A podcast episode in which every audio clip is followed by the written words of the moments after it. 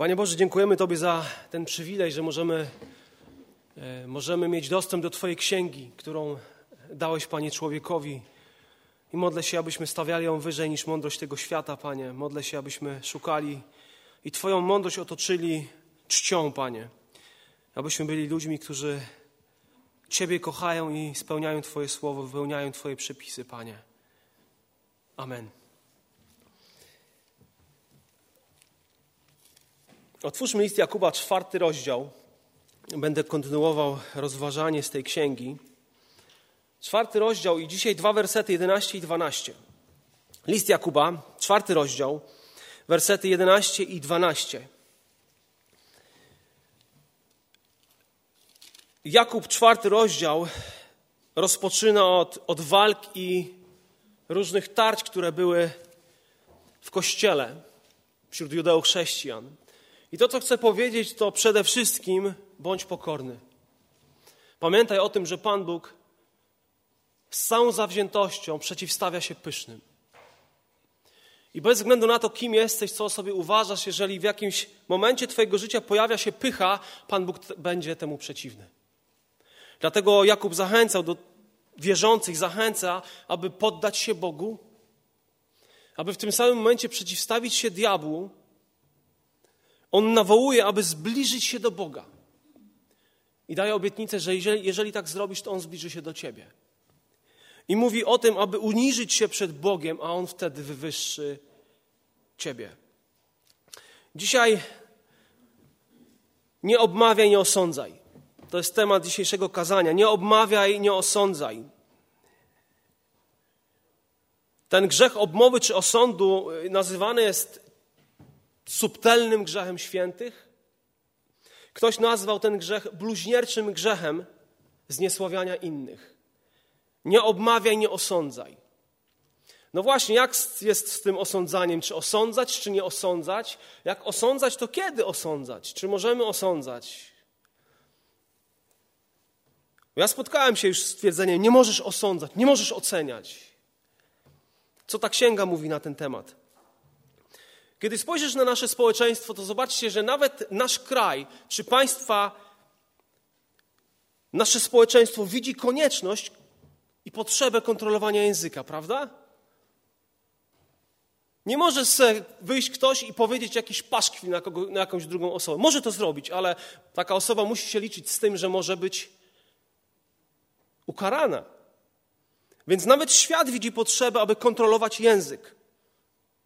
Artykuł 212 kodeksu karnego mówi bardzo wyraźnie: zniesławianie jest przestępstwem, którego podmiotem jest naruszenie czci i godności człowieka i grozi za to grzywna czy nawet pozbawienie wolności. Skoro człowiek patrzy w taki sposób na obmawianie, to jak na obmawianie patrzy Bóg? Co on ma do powiedzenia? Jak karano w historii, na przykład za obmowę. Jeden przykład, kiedy napominano jakąś osobę i nie chciała przestać obgadywać, to zdarzały się w historii takie sytuacje, że taką osobę brano, przekuwano jej język czymś metalowym i wyganiano z miasta, idź precz. To była kara za nieposkromiony język. Stary Testament i myślę, że też Nowy mówi o tym, że jedną z najbardziej jakby karaną rzeczą to było oszczerstwo, które było wymierzone w kierunku Boga i wymierzone w kierunku człowieka. Oszczerstwo. Tych sześć rzeczy nienawidzi Pan. Tych siedem jest dla niego obrzydliwością. Trzy z nich dotyczy języka. Wspominałem o tym. Eksodus 23:1 nie rozgłaszaj fałszywej wieści. Efezjan 4:31. Paweł mówi, że wszelka gorycz, wszelka zapalczywość, gniew, krzyk i złorzeczenie, to wszystko niech będzie usunięte spośród was. Czytasz o Jezusie i widzisz, że tak mnóstwo ludzi go oskarżało, go potępiało, go oceniało. Oto żarłoki pijak, przyjaciel celników i grzeszników. Czy obżerał się Jezus? Nie obżerał się. Czy upijał się Jezus? Nie upijał się. Czy był przyjacielem celników? Był, ale nie, w tak, nie tak, jak patrzyli na jego faryzeusz. On nie uczestniczył w grzechach tych ludzi, ale był ich przyjacielem. Ale jednak oskarżenia szły Nikt nie był w stanie dowieść Jezusowi pewnych rzeczy. A więc stawiano fałszywych świadków, których również ich świadectwa nie były jakieś jedne, nie były jednością. A jednak diabeł, diabolos, znaczy oskarżyciel, oszczerca. Ten, który dzieli. To jest źródło zepsucia. Co jest źródłem osądu? Co jest źródłem obmowy? Otwierasz trzeci rozdział pierwszej księgi Mojżeszowej i czytasz o tym, w jaki sposób oskarżyciel zaczął oskarżać Boga. Zaczął kłamać. Zaczął obmawiać, szerzyć oszczerstwo, zaczął dotykać i oskarżać Boga, że nie jest dobry, że Bóg jest samolubny, Bóg jest pyszny, Bóg jest egoistyczny, bo by się przecież podzielił z tą swoją mądrością z wami, a wy jej nie macie teraz, a więc jedzcie ten owoc.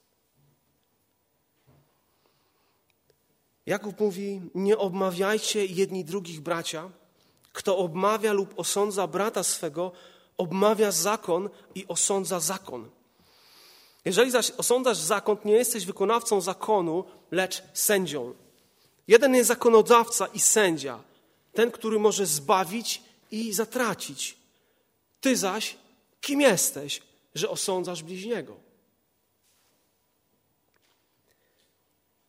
Nie obmawiajcie jedni drugich bracia. Tutaj Jakub używa słowa, które oznacza oczerniać, szkalować, obmawiać, zniesławiać. Kata znaczy w dół, laleo mówić, bablać. To jest mowa, która sprowadza Twojego osobę, o której mówisz, na dół, ją wdeptujesz. To znaczy mówić źle, mówić złe rzeczy o tym kimś. Osądzać. I to słowo sugeruje, że to oszczerstwo, to obmawianie, to, co się mówi o danej osobie, nie jest prawdą. A nawet gdyby było, to możemy mówić tak otwarcie, tak odważnie? Czy możemy rozpowiadać to, co się stało w życiu tej osoby? To obmawianie, to zniesławianie kogoś, o tym mówi to słowo. Kogoś w czasie jego nieobecności to jest bardzo niebezpieczne, bo ta osoba nie jest w stanie się bronić w żaden sposób. Nie jest w stanie powiedzieć, było inaczej, źle zrozumiałeś mnie, to miałem na myśli. Grzech obmowy jest bardzo kategorycznie potępiany w całej Biblii. Psalm 50. Siedzisz i mówisz przeciwko bratu swemu, znieważasz syna matki swojej.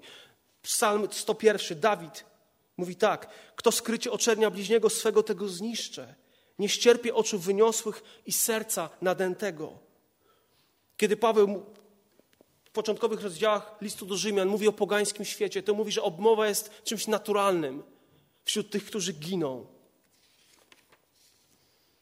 Patrzysz na Korynt i dostrzegasz tam, że byli tam ludzie, którzy obmawiali, krytykowali.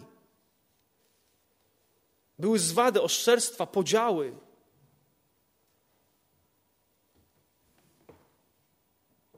Potępiamy. I może czasami nie chcemy tego robić, ale wypowiadając pewne rzeczy, potrafimy potępiać. Nie mieliśmy takich zamiarów tak możemy powiedzieć, ale dzieje się to, co się dzieje. To słowo zakłada zniszczenie, a nie podniesienie człowieka. Chuck Swindle opowiada historię w swoim komentarzu. Mówi, że kiedy był jeszcze w seminarium, był młodym człowiekiem, angażował się w pracę ze studentami. Organizowali dla tych studentów nabożeństwa w Dallas seminary. I pewnego dnia na takie nabożeństwo miał przyjechać misjonarz. Przyjechał Miał wygłosić kazanie dla studentów i wygłosił.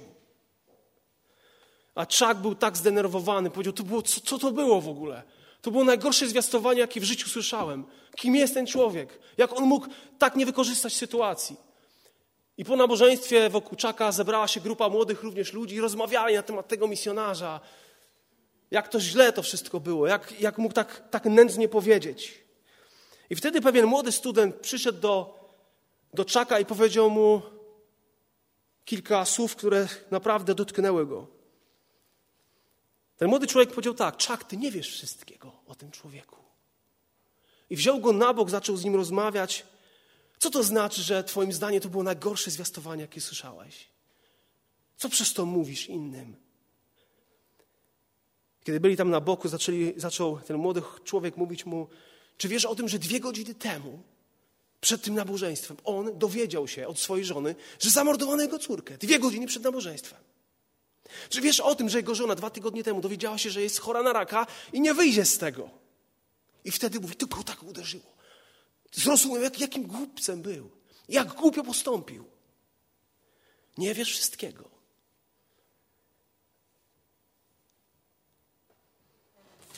Nie uśmiechnął się do mnie, nie podała mi ręki, nie zadzwonił. Jak mógł tak powiedzieć? Nie wiemy, przez co przechodzi osoba, która, od której może oczekujemy czegoś. Może te chwile, które właśnie, w których jest, to są najgorsze chwile życia tej, tej osoby. A ty oczekujesz czegoś, że ona ci coś zrobi, da albo czegoś nie zrobi, a powinna obmawianie. Tak bardzo niebezpieczne, tak bardzo niewinne, bo tak naprawdę chyba raczej nie jesteśmy w stanie zawsze i wszędzie nagrzeszyć, bo nie mamy pewnych okoliczności albo sposobów. Ale nasz język jest ciągle z nami. Zawsze i wszędzie możemy nieść zniszczenie albo możemy budować. Pewna rodzina starała się o dzieci, pojawiły się te dzieci, pierwsze dziecko, drugie dziecko, ale żona nie czuła się dobrze psychicznie, była, borykała się z, z, z depresją. Mąż starał się robić co tylko mógł. To była szczęśliwa rodzina. Mimo problemów, tak jak w każdej rodzinie są problemy. Ale w pewnym momencie na temat tego męża zaczęto, zaczęto plotkować, że zdradza swoją żonę, co było kłamstwem. I ta wiadomość trafiła, dotarła do tej słabej psychicznie kobiety. Co się stało?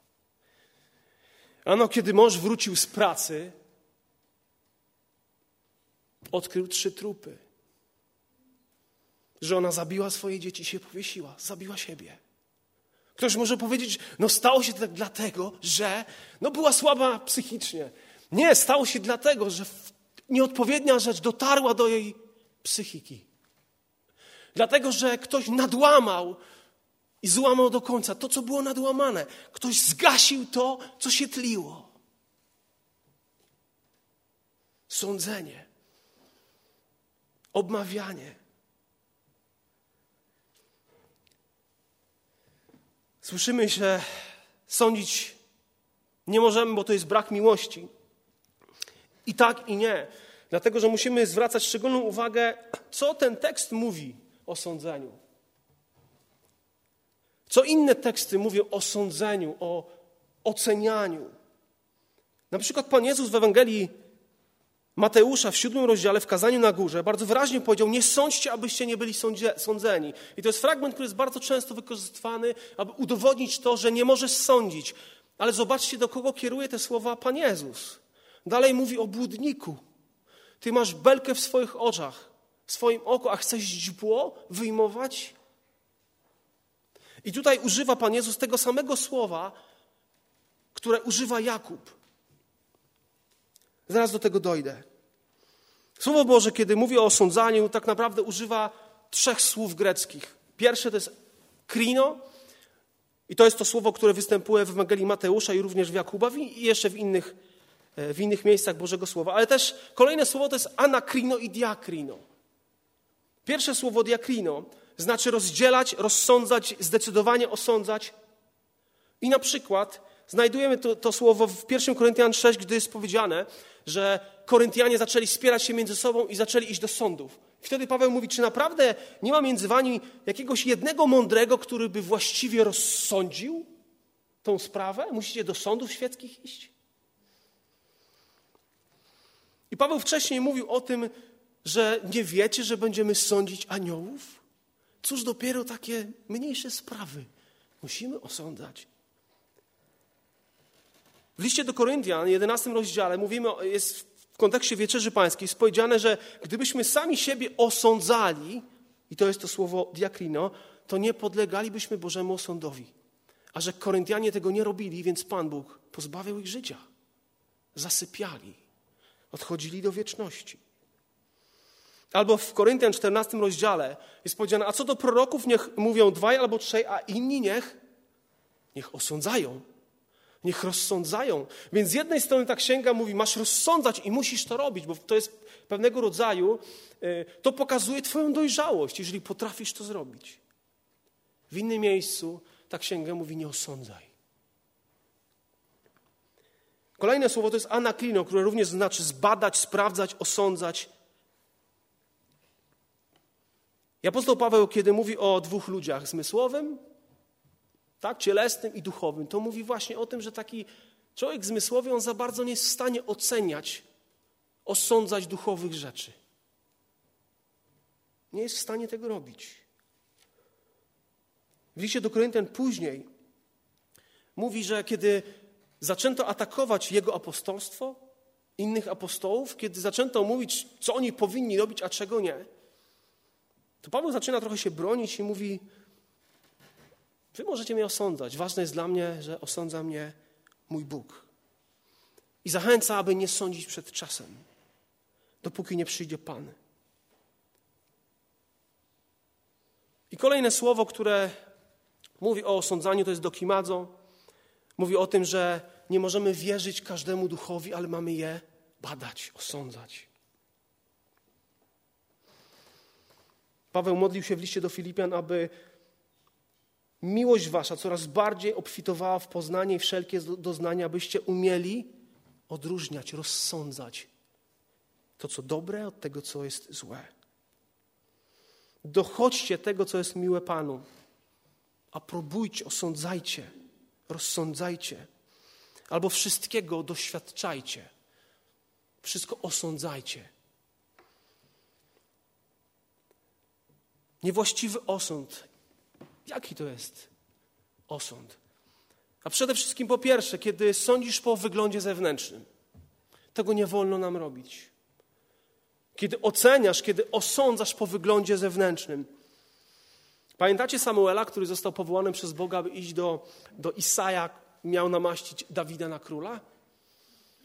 Kiedy Isaj przyprowadził całą swoją śmietankę rodzinną, najstarszych, to Samuel spojrzał na pierwszego, na Eliaba powiedział, to jest ten, to jest ten pomazaniec Pana. A wtedy Pan Bóg bardzo wyraźnie powiedział, to nie ten. Nie patrz na jego wygląd.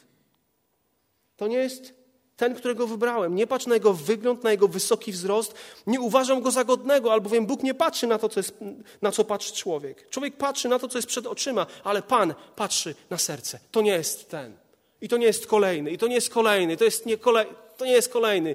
Wszyscy, jak jeszcze ktoś został, jest jakiś tam mały, najmłodszy, z owcami. Taki wieśniak. Lekkoduch, sobie śpiewa i gra tam. Żaden z niego wojownik. Przyprowadźcie go. Mimo tego, że Samuel był niezwykłym mężem Bożym, to źle ocenił w tej sytuacji. To źle osądził.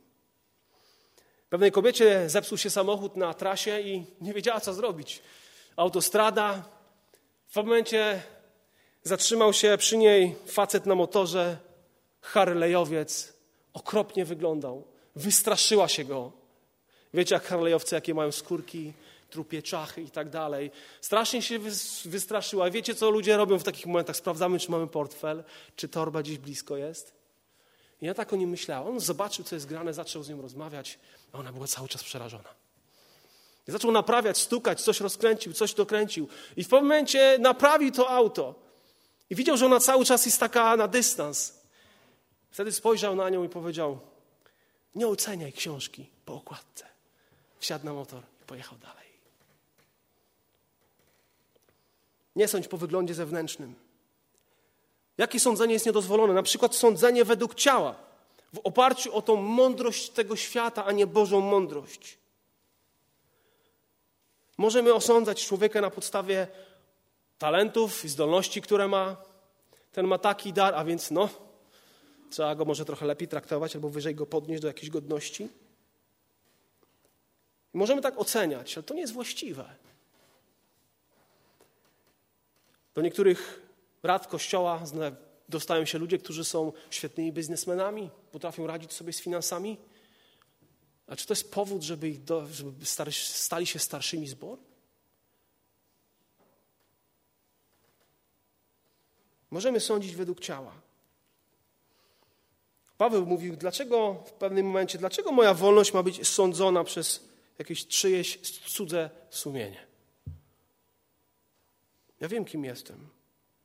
W do Rzymian Paweł mówi, jeden robi różnicę między dniem a dniem, drugi zaś każdy dzień ocenia jednakowo. Niechaj każdy pozostanie przy swoim zdaniu. Rzymian 14:10. A ty czemu osądzasz swego brata? Albo czemu nim pogardzasz? Bo nie je czegoś, albo coś je, albo coś świętuje, czegoś nie świętuje?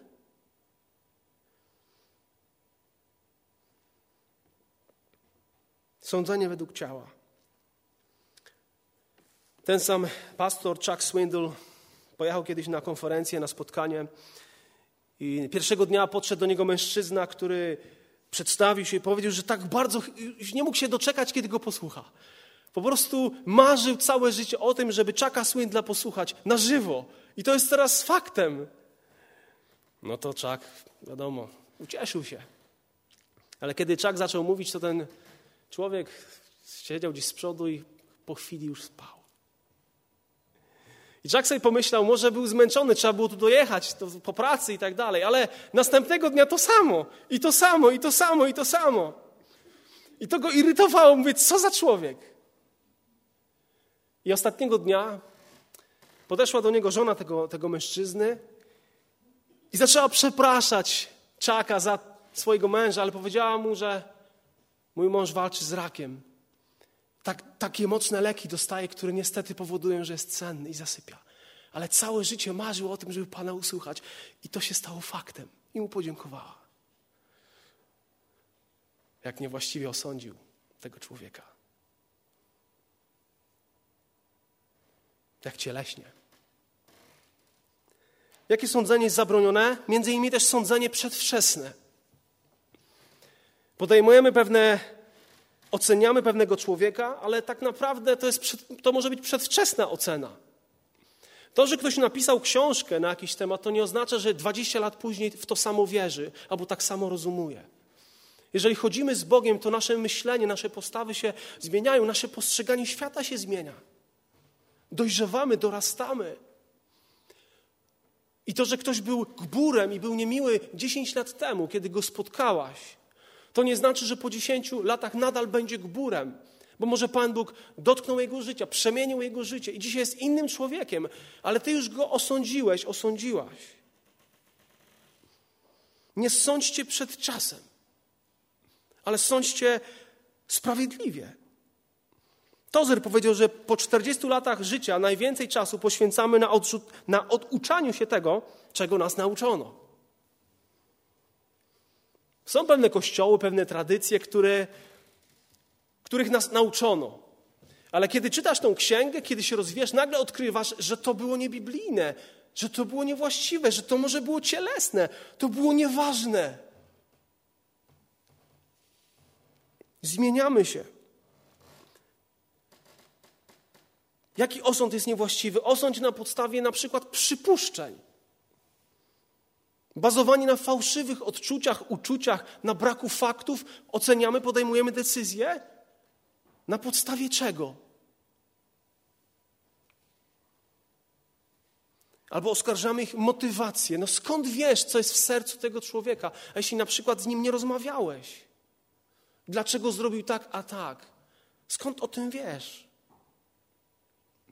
Pomyślcie o tych, o wielu ranach, które zostały zadane w rodzinach, w kościele, kiedy oceniano, osądzano na podstawie pewnych pozorów, na podstawie pewnych plotek, kiedy os osądzano owoce czyjegoś życia, owoce chrześcijańskie. John Wesley kiedyś oceniał ten przebudzeniowiec XVIII-wieczny, niezwykły człowiek, który, który zwiastował z mocą Boże Słowo.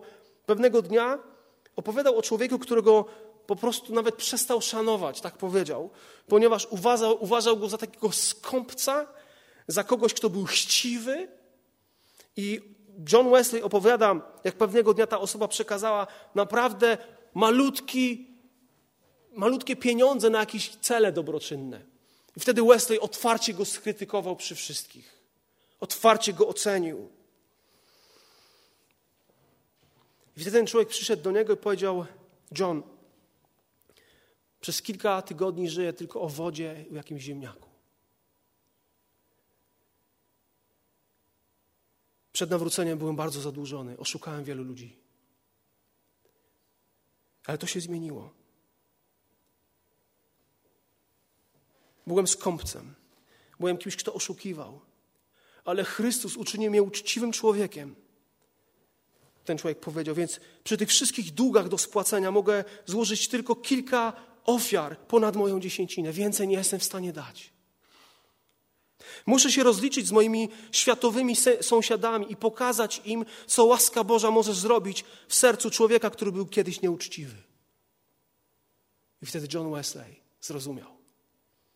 I bardzo przeprosił tego człowieka, bo niesprawiedliwie go ocenił. Bo przypuszczał, że jest chciwcem. Ale ten człowiek stał się już innym człowiekiem dzięki łasce Bożej. Nie obmawiajcie jedni drugich bracia. O czym świadczy obmowa czy osąd? Niewłaściwy osąd i obmowa. Tak naprawdę to jest objaw pychy. Objaw braku pokory, o której mówi Jakub. To jest świadectwo braku uniżenia. Bo kiedy osądzasz kogoś, to czy nie jest tak, że nie stawiasz siebie ponad tą osobą? Przecież mówiąc pewne słowa, stawiamy się w pozycji, no chyba kogoś lepszego, prawda? No nie gorszego. I w tym wszystkim też Myślę, że każdy odkrywa ze własnego doświadczenia. Może być tak dużo hipokryzji z naszej strony. Calvin powiedział, że hipokryzja jest zawsze arogancka. A każdy z nas z natury jest hipokrytą, wywyższającym siebie i poniżającym innych. Pomyśl o tych przyjaźniach, które zostały zniszczone, złamane. Pomyśl o reputacji zrujnowanej w życiu wielu ludzi. Pomyśl o rozbitych domach, zburzonych relacjach z powodu oszczerstwa, z powodu niewłaściwego osądu. A oszczerca wydaje sąd, mówi bez często sposobności i możliwości poznania sprawy. Ba, taki oszczerca nawet nie chce poznać prawdy. On po prostu gada. Jeżeli chcemy kontrolować język, to musimy zadać sobie pytanie, co ja myślę na temat tej drugiej osoby, o której może chcę coś powiedzieć albo mówię, kim ona jest dla mnie. Jakub mówi bracia. Nie obmawiajcie bracia. I powtarza się to słowo bracia. No właśnie. Bracia. To jest moja rodzina duchowa. To jest mój bliźni. To jest osoba, za którą umarł Chrystus. To jest osoba, którą zbawił Chrystus. Ta księga przestrzega przed gorszeniem młodych, gorszeniem młodych duchowo. Znamy ten fragment. Lepiej sobie wyłapać oko, uciąć rękę i czasami sobie przywiązać kamień młyński i rzucić się dziś do wody. Gdybyśmy mieli w ogóle zgorszyć jednego z tych maluczkich.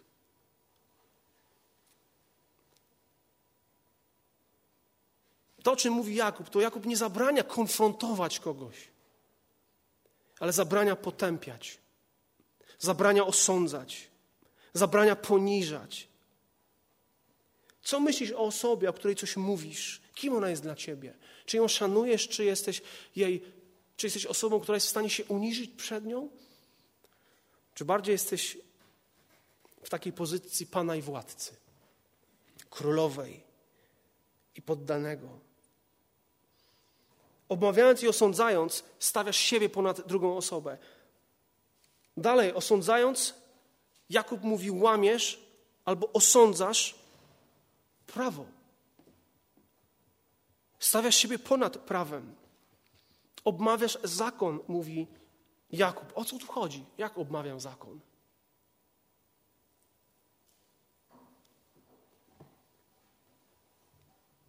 Co jest podsumowaniem całego prawa? Miłość. Miłość. Tak naprawdę, tak naprawdę dziesięć przykazań to nic innego jak dziesięć cech miłości. Lewitikus 19. Nie będziesz szerzył oszczerstw wśród swego ludu i nie będziesz nastawał na życie swego bliźniego. Jam jest Pan.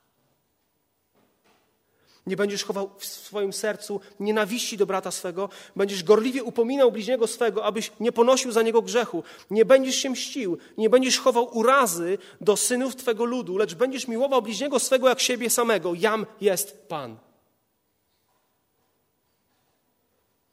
Jakub wcześniej w drugim rozdziale mówi, jeśli jednak wypełniacie zgodnie z pismem królewskie przykazanie, a to znaczy będziesz miłował bliźniego swego jak siebie samego.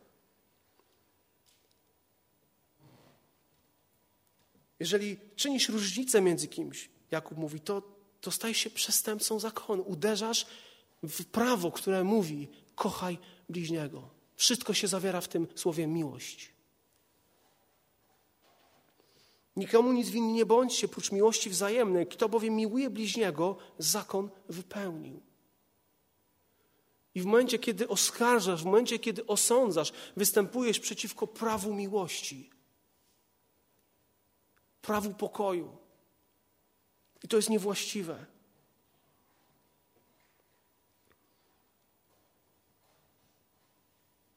Jesteśmy powołani do tego, że, żeby chronić, żeby kochać, żeby troszczyć się, żeby być osobą troszczącą się, zapobiegliwą. Nie po to, aby atakować.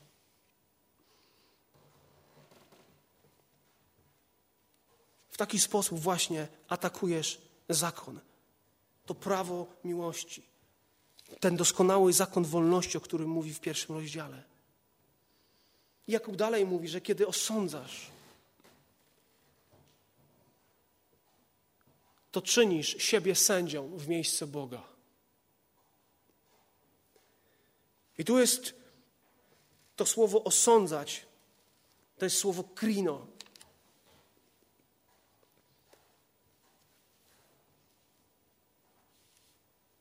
To znaczy, że stawiasz się w miejscu sędziego, to znaczy, że dajesz ostateczny wyrok. I nie ma odwołania od tego. I w tym jest potężne potępienie. W tym jest potężne poniżenie.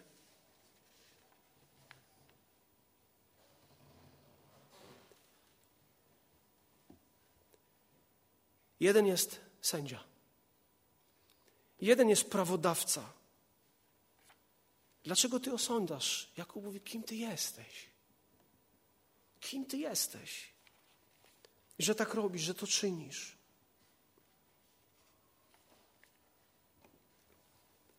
Jesteśmy powołani do tego, żeby być wykonawcami prawa miłości. Jesteśmy powołani do tego, żeby być pod prawem tym miłości, żeby ono dyktowało naszym życiem, kierowało naszym życiem. I Jakub mówi bardzo wyraźnie: jeden jest zakonodawca, jeden jest sędzia. Kim Ty jesteś, że to mówisz? Kim Ty jesteś, że tak osądzasz? Kim Ty jesteś, że tak takie słowo wypowiadasz na temat tego brata czy tej osoby? Kim Ty jesteś, że osądzasz bliźniego? Jest jeden sędzia i naprawdę to miejsce jest zajęte już. I tam nie może się znaleźć nikt z nas. Sąd należy do Boga. Pomyślcie sobie, jak, jakim prawem słaby, grzeszny, niekompetentny, grzeszny człowiek ma wydawać taki ostateczny werdykt na, na, na temat jakiejś osoby. Z ciebie już nic nie będzie. Jesteś głupcem. Rzymian 2:1. Nie ma przeto usprawiedliwienia dla ciebie, kimkolwiek jesteś człowiecze, który sądzisz. I to jest to słowo krino, to ten ostateczny osąd. Albowiem sądząc drugiego siebie samego potępiasz, ponieważ ty sędzia czynisz to samo.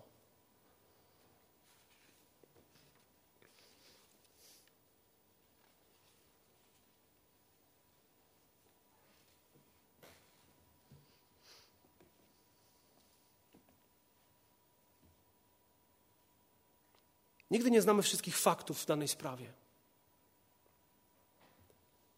Nie znamy całej prawdy, nie znamy motywów, nie wiemy, co kryje się w sercu ludzkim. Dlatego uważajmy, jak, jak otwieramy, kiedy otwieramy swoje usta, co mówimy, co wypowiadamy. W przynajmniej dwóch przypadkach usuwasz Boga z Jego tronu. Po pierwsze, kiedy mówisz, że nie potrzebujesz Jego zbawienia. Ty sam jesteś Zbawicielem. Sam sobie zapracujesz swoimi dobrymi uczynkami. Usuwasz Zbawiciela z tego miejsca, w którym On jest. I po drugie, kiedy czynisz siebie sędzią, który ostatecznie wydaje werdykt, z którym nie ma dyskusji. Tak łatwo ocenić nam grzech jakiegoś człowieka, prawda? No bo to najbardziej jest widoczne. Nasze trochę tak niekoniecznie, ale y, grzechy innych ludzi są bardzo widoczne, takie, takie nas często takie rażące.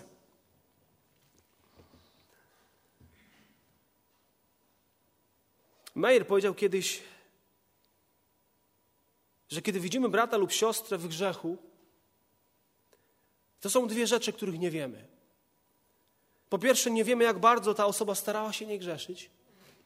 Po drugie, nie wiemy, co ją zaatakowało, jaka siła, z jaką siłą musiał się zmagać ten człowiek.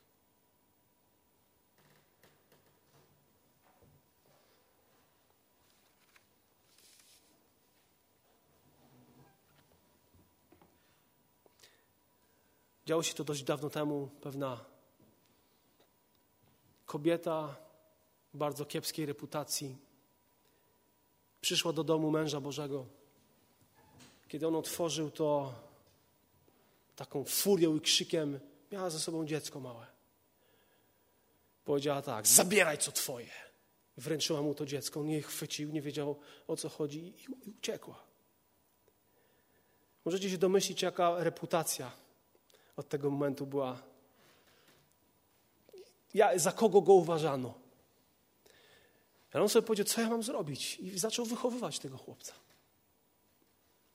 Ale słowa leciały, plotki, osądy, oczywiście.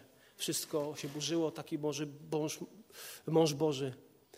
Wiele lat później ta kobieta wróciła do miasta i powiedziała, że to wszystko było kłamstwem. To wszystko była nieprawda.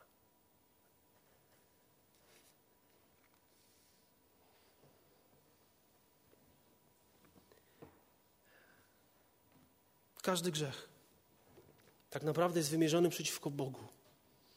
Każdy. Każdy grzech jest wymierzony przeciwko prawu miłości. Jest tylko jeden sędzia.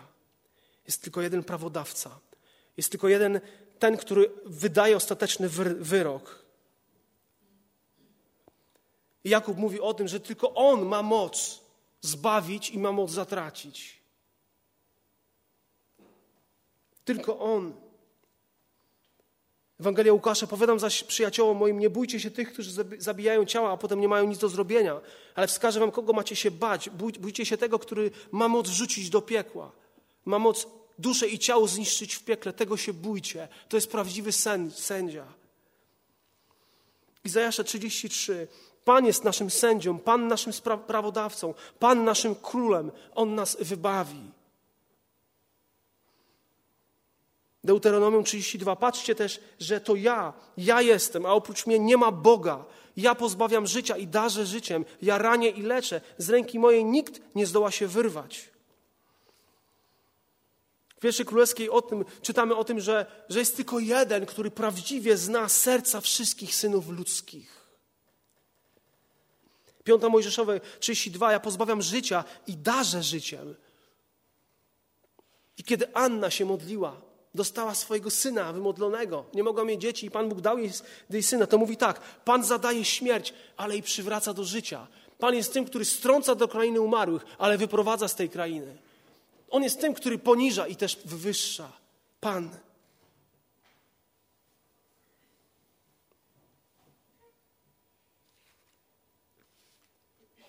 Larry Wright powiedział takie słowa, mając szansę ludzie często wyczołgują się z boksów, do których ich zdegradowaliśmy. Mając szansę, ludzie często wyczołgują się z boksów, do których ich zdegradowaliśmy.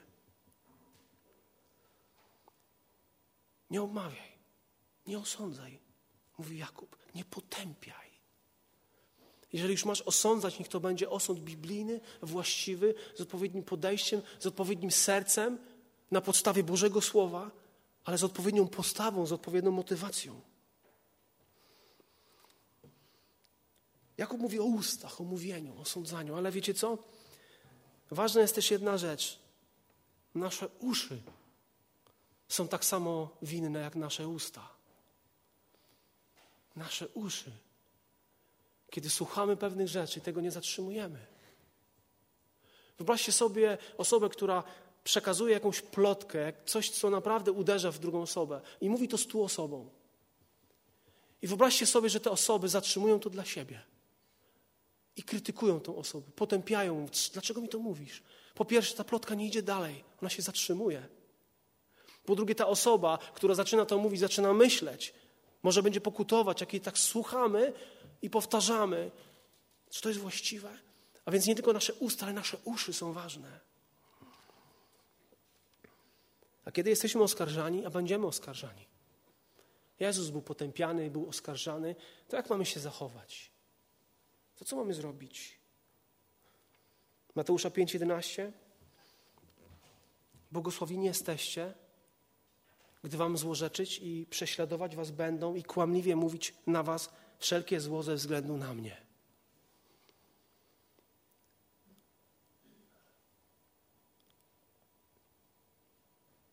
Ludzie mogą na nas złorzeczyć, jeśli chodzi o sprawy Chrystusowe. Niech tak robią. 1 Piotra 2,12 mówi: Prowadźcie wśród pogan życie nienaganne, aby ci, którzy was obmawiają jako złoczyńców, przypatrując się bliżej dobrym uczynkom, wysławiali w Boga w dzień nawiedzenia. Żyj w świętości, żyj w czystości. Nie bój się obelgi. Nie bój się jakiegoś zniesławiania, szczególnie jeśli to dotyczy spraw Chrystusa. 1 Piotra 3. Lecz Chrystusa Pana poświęcajcie w sercach waszych, zawsze gotowi do obrony przed każdym, domagającym się od was wytłumaczenia z nadziei waszej. Lecz czyńcie to z łagodnością i szacunkiem. Miejcie sumienie czyste, aby ci, którzy zniesławiają dobre chrześcijańskie życie wasze, zostali zawstydzeni, że was spotwarzali. Kolosan 4,6. Mowa wasza niech będzie zawsze uprzejma, zaprawiona solą, abyście wiedzieli, jak macie odpowiadać każdemu. A Dawid stawia pytanie w psalmie 15. Panie, kto przebywać będzie w namiocie Twoim? Kto zamieszka na Twojej górze świętej? Kto to taki? Ten, kto żyje nienagannie i pełni to, co prawe, i mówi prawdę w sercu swoim. Nie obmawia językiem swoim, nie czyni zła bliźniemu swemu, ani nie znieważa sąsiada swego. Jakub mówi o tym, że uświęcona mowa jest znakiem uświęconego, przemienionego serca.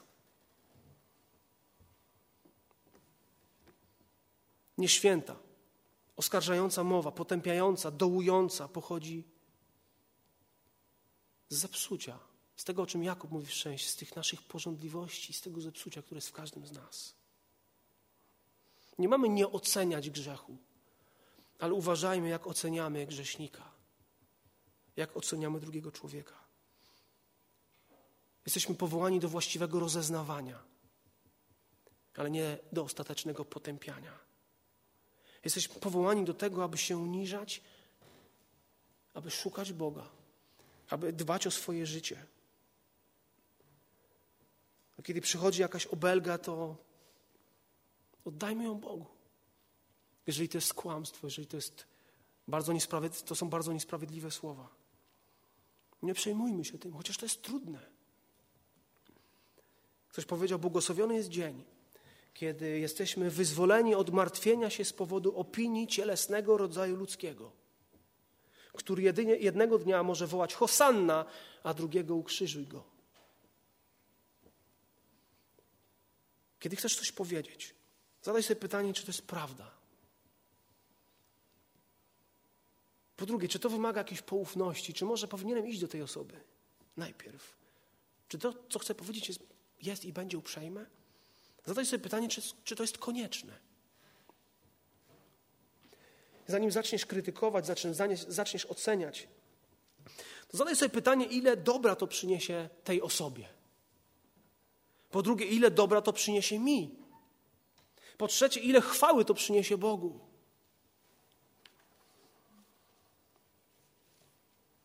Jesteśmy powołani do tego, żeby mówić prawdę w miłości. Ale nie możemy tego mówić. Nie możemy mówić prawdy w jakimś duchu rywalizacji, krytyki. Jeżeli prawda o bracie jest szkodliwa, to powinniśmy ją zakrywać miłością. Nie powtarzać tego. Piotr w czwartym rozdziale swojego listu, ósmym, werse, ósmym wersecie mówi nade wszystko miejcie gorliwą miłość jedni ku drugim, gdyż miłość zakrywa mnóstwo grzechów. Jeśli brat twój zgrzeszy, idź do niego osobiście. Idź upomnij go sam na sam. Jeśli coś przeciwko tobie zrobił, idź do niego. Nie dziej się z nikim innym. Załatw sprawę od razu.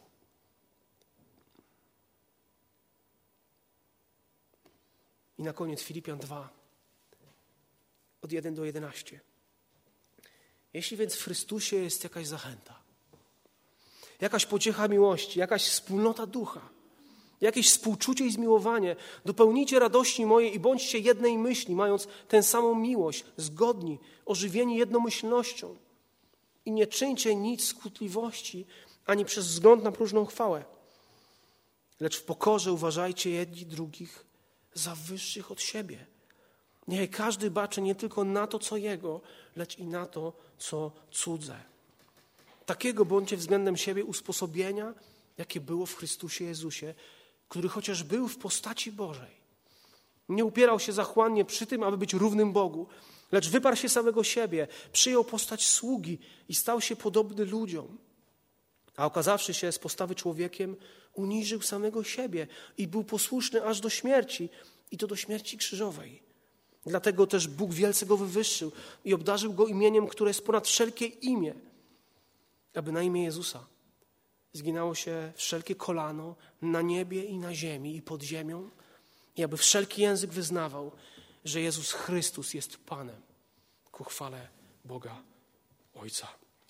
Powstańmy do modlitwy. Amen.